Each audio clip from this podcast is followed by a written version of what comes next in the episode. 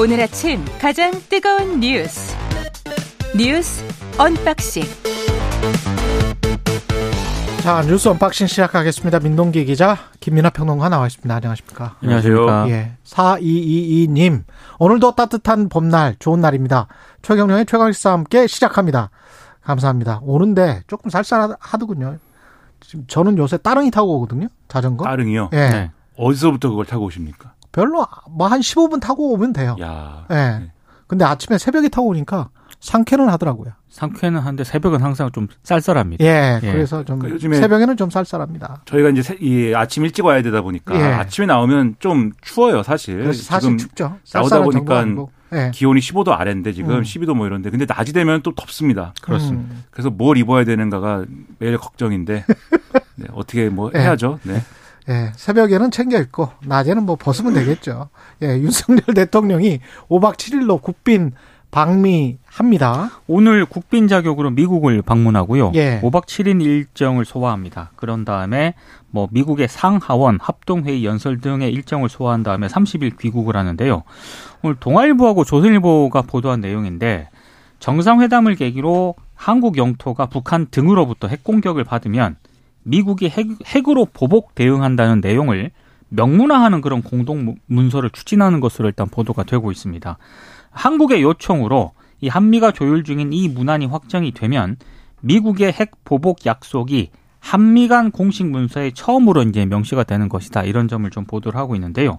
그리고 이 외에도 한국과 미국이 장관급 상설 협의체를 별도로 마련해서 핵 확장 억제 관련해서 한미의 공동 기획 실행력을 높이는 방안도 지금 조율 중인 것으로 보도가 되고 있습니다.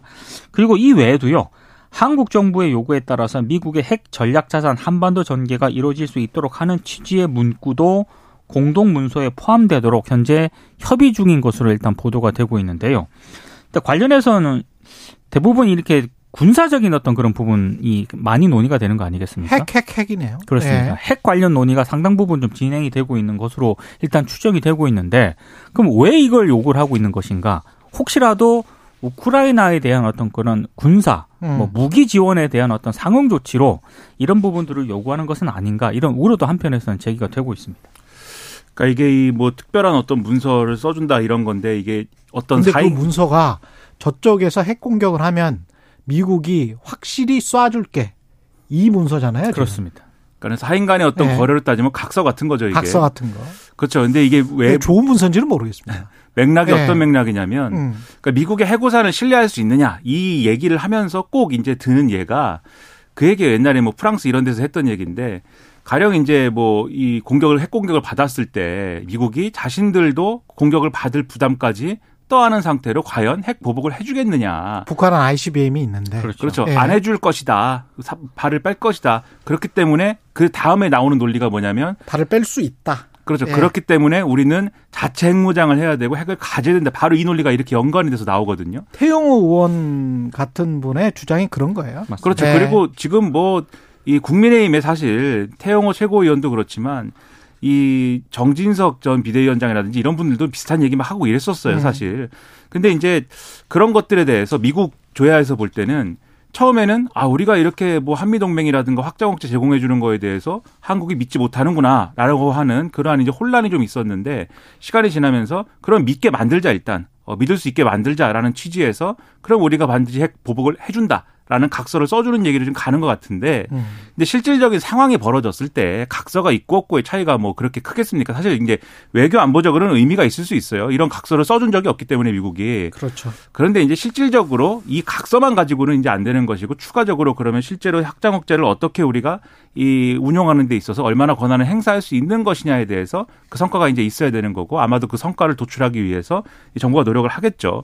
그리고 여기에 더해 가지고 이제 그 여러 가지 이제 북한 핵을 이제 뭐 대응하는 어떤 여러 가지 기조나 이런 것들에 대해서 여러모로 이제 이전과는 다른 어떤 진전된 안을 받아내려고 할 것인데 근데 그게 실질적으로 어디까지 가능한 거냐에 대해서는 예를 들면은 핵 무기를 예- 예를 들면 보복의 성격이든지 뭐든지 간에 미국이 뭔가 결정을 해서 발사한다라든지 이런 걸 할 때 한국이 결정하는 건 아니거든요. 어쨌든 이게 각서가 있든 없든 그리고 거- 결국은 미국의 결정권인 것이고 그 조건이 변하지 않는 것이기 때문에 얼마나 그 성과를 가지고 국민들을 설득할 수 있느냐의 문제에서 사실은 그 점을 보여주려고 하는 각서이다. 이렇게 봐야 되는 근데 거겠죠. 중요한 거는 음. 미국이 아까 김민하 평론가도 얘기했지만 단 한 번도 이런 각서를 써준 적이 없거든요. 예. 근데 우리 정부가 일단 요구를 한 것으로 일단 보도를 보면 그렇게 추정이 되고 있는데 왜 이런 요구에 미국이 응하고 있는가 음. 그 부분에 대해서 좀더좀 면밀히 좀 봐야 할 것으로 보입니다. 그러니까 왜 미국이 응할까?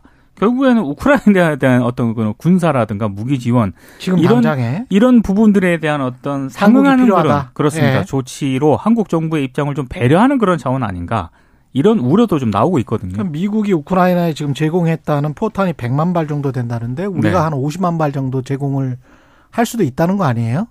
이미 한 것 아닌가 그런 보도까지 나오고 있습니다만은 하여간 그런데 그러면 이제 엄청난 규모죠. 그렇죠. 한 나라로서는 미국이 지금 제공한 게 100만 발인데 네. 우리는 50만 발을 대여할 수도 있다. 그것도 그거고 그다음에 저는 이게 양상이 꼭 이렇게 확장 억제라는 이 손가락 따라가기 이, 이, 이 프레임이 맞는지 모르겠어요. 이 겁나서 서로 간에 이제 쏘지 못하게 하겠다. 그러면 핵전쟁은 안 나게 하겠다는 건데, 그러면 국지전이 나면 어떨까, 어떻게 할 거예요? 그리고 또 이렇게 뭐 국지전이 난다든가 핵전쟁이 난다든가 이런 거를 두려워하는 식으로 한반도가 가는 게 맞습니까? 그렇게 되면 우리 경제는 더 어려워. 그러니까요. 그러니까 어떻게든 평화를 구축하는 방법으로 평화를 정착시키는 방법으로 미국을 잘 설득하고 북한도 설득하는 방법 그것도 논의를 해야 될 것 같은데 계속 이 핵 확장 억제 이것만 하면 우리가 안심이 되는지 잘 모르겠어요. 그러니까는 네. 내부에 그게 불안하다고 하는 여론이 있는데 음. 그걸로 이 문제를 해결할 수 있는 거냐. 그러니까 이게 개념상의 어떤 주고받기는 될 수 있을 거예요. 예를 네. 들면 북한이 뭐 ICBM 실험을 하고 뭐 핵실험을 또 할 수도 있고 이런 걸 한다는데 네. 우리도 뭔가 있어야 되는 거 아니야. 이런 개념상의 뭐 이게 주고받기는 될 수 있을지 모르겠으나 실질적으로 이 동아시아의 어떤 긴장 관계라든가 이런 상황을 해소할 수 있는 어떤 키가 되는 것이냐. 지금 말씀하신 것처럼 그렇지는 않은 거거든요, 이게. 음. 그런 점에서 이제 걱정스러운 부분이 있는데 근데 이것도 또 이 윤석열 정부가 그런 노선을 굳이 또 채택을 안 하고 있기 때문에 그런 방향으로 안 가려고 하고 있기 때문에 사실 그 이상의 어떤 뭐 얘기하거나 요구하는 것이 상당히 어려운 부분이긴 합니다만. 지난 한 1년 동안 대화, 평화, 그거를 원래 전제로 하고 뭐 핵 확장 억제랄지 뭐 이런 거를 하는 거 아니겠습니까? 이거는 상당히 수단적인 건데 그게 마치 목표인 것처럼 모든 사람이 그렇게만 되면 뭐 한반도가 안전할 것처럼 잘 모르겠습니다. 그게 맞는 건지 우리 민족을 위해서. 중국은 주중 대사가 항의한 내용을 공개를 했네요. 주중 우리나라 주중 도- 대사에게 항의한 내용을 공개를 한 거죠. 이례적입니다. 그러니까 로이터 통신에 우리 윤 대통령의 대만 발언이 알려진 이후에 중국 음. 외교부가 정재호 주중 한국 대사에게 이제 엄중히 항의했다 이런 내용만 보도가 됐거든요. 예, 항의한 내용을 보도했다. 또. 근데 이제 엄중히 항의했다라는 것만 네. 언론에 보도가 됐었는데 23일 새벽 1시 27분께 새벽에 예, 중국 외교부가 홈페이지를 통해서 어떻게 어떻게 이제 상당히 좀 항의했다라는 그런 구체적인 어떤 그런 내용을 보도를 했습니다. 그러니까 어 이건 상당히 좀 이례적인 것이고요. 그리고 지금 원래는 처음에 이 발언이 공개됐을 때 중국 외교부가 아, 다른 사람의 말 참견을 허용하지 않겠다 이렇게 표현을 했다가 아, 또 21일에는 윤 대통령이나 한국을 특정하진 않았습니다만 불장난을 하는 자는 반드시 타 죽을 것이다 이렇게 발언을 했거든요. 음. 근데 이번에는 이례적인 시간대에 추가 자료를 내놓으면서 불만을 공개적으로 일단 쏟아낸 겁니다. 그러니까 도대체 그러면 왜 이렇게 중국 쪽에서 이렇게 강하게 좀 수위를 높이고 있는 것이냐?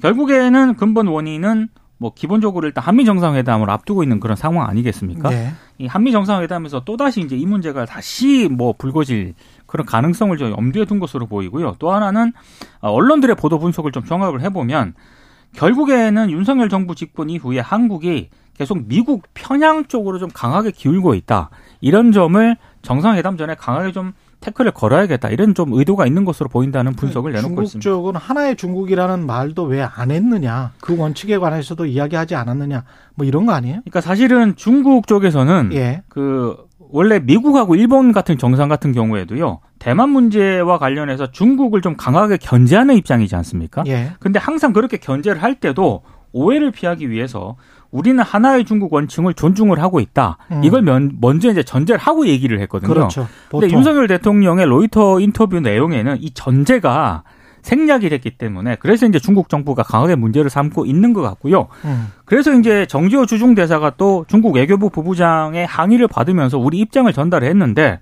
하나의 중국을 존중한다는 입장을 계속 우리 정부는 유지를 하고 있다. 이렇게 음. 입장을 밝혔습니다. 주중 대사는 네. 그러니까 우리 정부는 뭐 논할 가치가 없다 뭐 이렇게 대응하고 있는데 이게 중국의 논리는 이런 논리예요.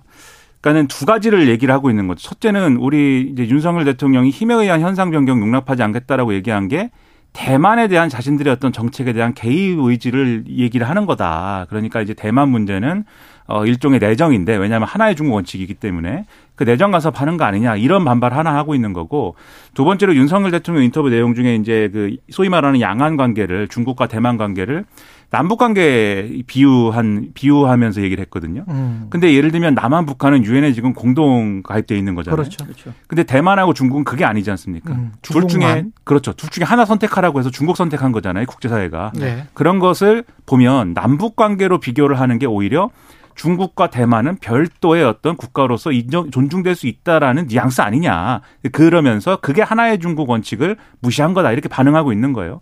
근데 제가 볼 때는 이게 사실 전반적인 분위기가 좋고 한중 관계가 지금 뭐 별로 그렇게 충돌할 거리가 없으면 이런 뭐 인터뷰에서 이런 표현이 나왔다고 해서 그거를 꼬투리 잡아서 막 이렇게 하지 않았을 거예요, 중국이. 그런데 지금 아주 적기라고 보는 거죠, 중국 입장에서는. 지금 안 그래도 러시아하고의 이런 갈등 관계 속에 한국이 들어가 버렸고 거기다가 미국하고 쭉 밀착을 하고 있으니까 지금 이 시기에 이거 가지고 지금 이제 문제 제기를 해야 되겠다고 판단을 하고 있는 겁니다. 그러면 한번 제동을 걸어줘야 되겠다. 그렇죠. 중국 입장에서는 그렇죠. 그럼 역으로 얘기를 하면 우리 정부가 미국에 쭉 붙어서 가고 그다음에 지금 앞서 말씀드린 뭐 확장 억제라든지 이런 걸 받아낼 요량이다라고 하면 그런 것도 사실은 중국의 위협적인 거거든요. 음. 그런데 그런 걸 해야겠다라고 했으면 중국에 빌미를 줄 만한 것들은 하면 안 됩니다. 그래야 이제 이게 어쨌든 중국 입장에서도 명분이 없으면 음. 우리한테 불이익 주기 어려운 거 아닙니까? 예. 근데 대통령이 외신 인터뷰를 통해서 사실은 지금 빌미를 줄 만한 어떤 그런 얘기를 어느 정도의 어떤 전문성 있는 어떤 이 전문가들의 코치를 받았는지 모르겠습니다만 어쨌든 다소 이 중국이 꼬치를 잡을 만한 내용이 지금 나온 거죠. 그런 점에서 보면은 이 점에 있어서는 외교 안보 전략의 어떤 디테일이나 이런 것들이 상당히 지금 떨어져 있다. 이렇게 볼 수 있는 대목이어서 좀 시정이 필요하다는 생각입니다. 외교는 말인데 말이죠. 지난번에 저 프랑스 마크롱 대통령이 중국 갔다가 그런 이야기를 했잖아요. 대만 문제와 관련해서 프랑스가 어떤 프랑스를 포함해서 또 유럽이 어느 편에 설 필요가 있느냐 그렇죠. 뭐 이런 이야기를 했다 가 유럽 연합으로부터 호되게 비판을 받았는데 그렇게 호되게 비판을 했던 EU의 외교 수장도 4월 14일 연합뉴스를 보면 하나의 중국은 변함없지만 무력 사용은 용납 불가. 하나의 중국은 변함없지만 이 말을 앞에 꼭 넣는단 말이죠. 그러니까 항상 외국의 정상들은 예. 그걸 전제로 하고 중국을 비판합니다. 그러니까 마크롱을 비판을 하면서도 하나의 중국은 변함없지만 이렇게 이야기를 해요. 마크롱의 실리주의를 비판하면서도. 근데 이것과 지금 윤석열 대통령이 말한, 말한 워딩과의 차이를 한번 잘 느껴보시기 바랍니다. 파리 기자회견 뒤 귀국길에 오른 송영길 전 대표 오늘 오후 인천공항에 귀국합니다. 지금 비행기 타고 오고 있습니다. 예. 오늘 오후 3시에 인천국제공항으로 귀국을 하는데요. 어, 지난 22일 현지 시간으로 파리 현지에서 기자회견을 열었는데 이번 사태에 대한 모든 책임은 자신에게 있다. 그러면서 자진 탈당하겠다라는 의사를 밝혔습니다. 그리고 당당하게 검찰 수사에 응하겠다라고도 밝혔는데요. 검찰은 자신과 함께한 사람들을 괴롭히지 말고 바로 자신을 소환해 줄 것을 부탁을 한다. 이런 입장도 내놓았습니다. 민주당은 일단 신속하고 투명하게 아, 이번 사건의 실체가 정치적 고려 없이 규명되길 바란다라는 입장을 밝혔고 국민의힘은 꼬리 자르기 탈당이다라고 비판을 했습니다. 정의당 같은 경우에도 민주당 전체가 모든 것을 내려놓고 이번 이번 의혹에 대해서 책임감 있는 태도를 보여야 할 것이다라고 지적을 했습니다.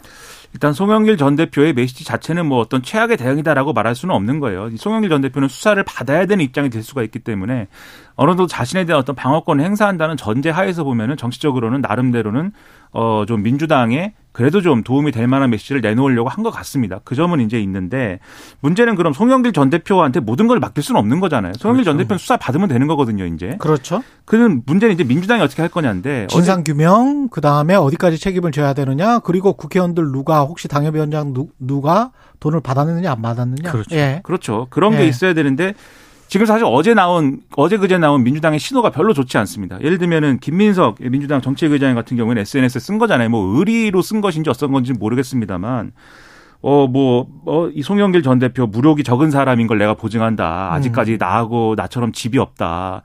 근데 이제 이 전당대 이 문제는 무력의 문제가 아니고 권력력의 문제거든요. 그렇죠. 무력이 없다는 얘기를 하면서 굳이 감싸는 모습을 보여주는 게 국민들 입장에서 어떻게 보이냐. 아, 송영길 전 대표가 저 정도 얘기했으니까 이제 민주당이 어. 아, 이제 뭐 어느 정도 수습될 거다라고 생각하고 안이하게 가는구나. 이런 인상을 줄 수가 있어요. 근데 이렇게 하면 안 되고 예, 예. 이 송영길 전 대표의 귀국과 입당 표명은 시작에 불과하다. 이런 느낌이어야 되는 거거든요. 음, 그렇죠. 이제부터 뭔가 민주당이 대응한다라는 느낌이어야 되는데 이제부터 우리 제대로 하겠다. 그렇죠. 그렇죠. 이 인상이 별로 이런 반응들 때문에 좋지 않아서 예. 이것들도 좀 바로 잡아야 될 필요가 있다고 생각을 도봉투 합니다. 사건은 무력일 수도 있지만 권력 아까 권력력 그게 맞는 네, 것 같아요. 권력력과 관행일 네. 수도 있습니다. 돈 봉투를 해가지고 자기가 받은 게 아니고 뭐 남을 줬죠. 남을 준 네. 거잖아요. 그렇죠. 그러면 권력력이죠. 그렇죠. 예. 근데 이 의혹이 맞다면 예, 남을 준게 맞다면, 되는 거죠. 맞다면 예. 예. 그렇습니다. 민주당 돈 봉투와 관련해서 강내구 이 감사는 구속영장이 기각이 됐고요. 그러니까 기각 사유는요.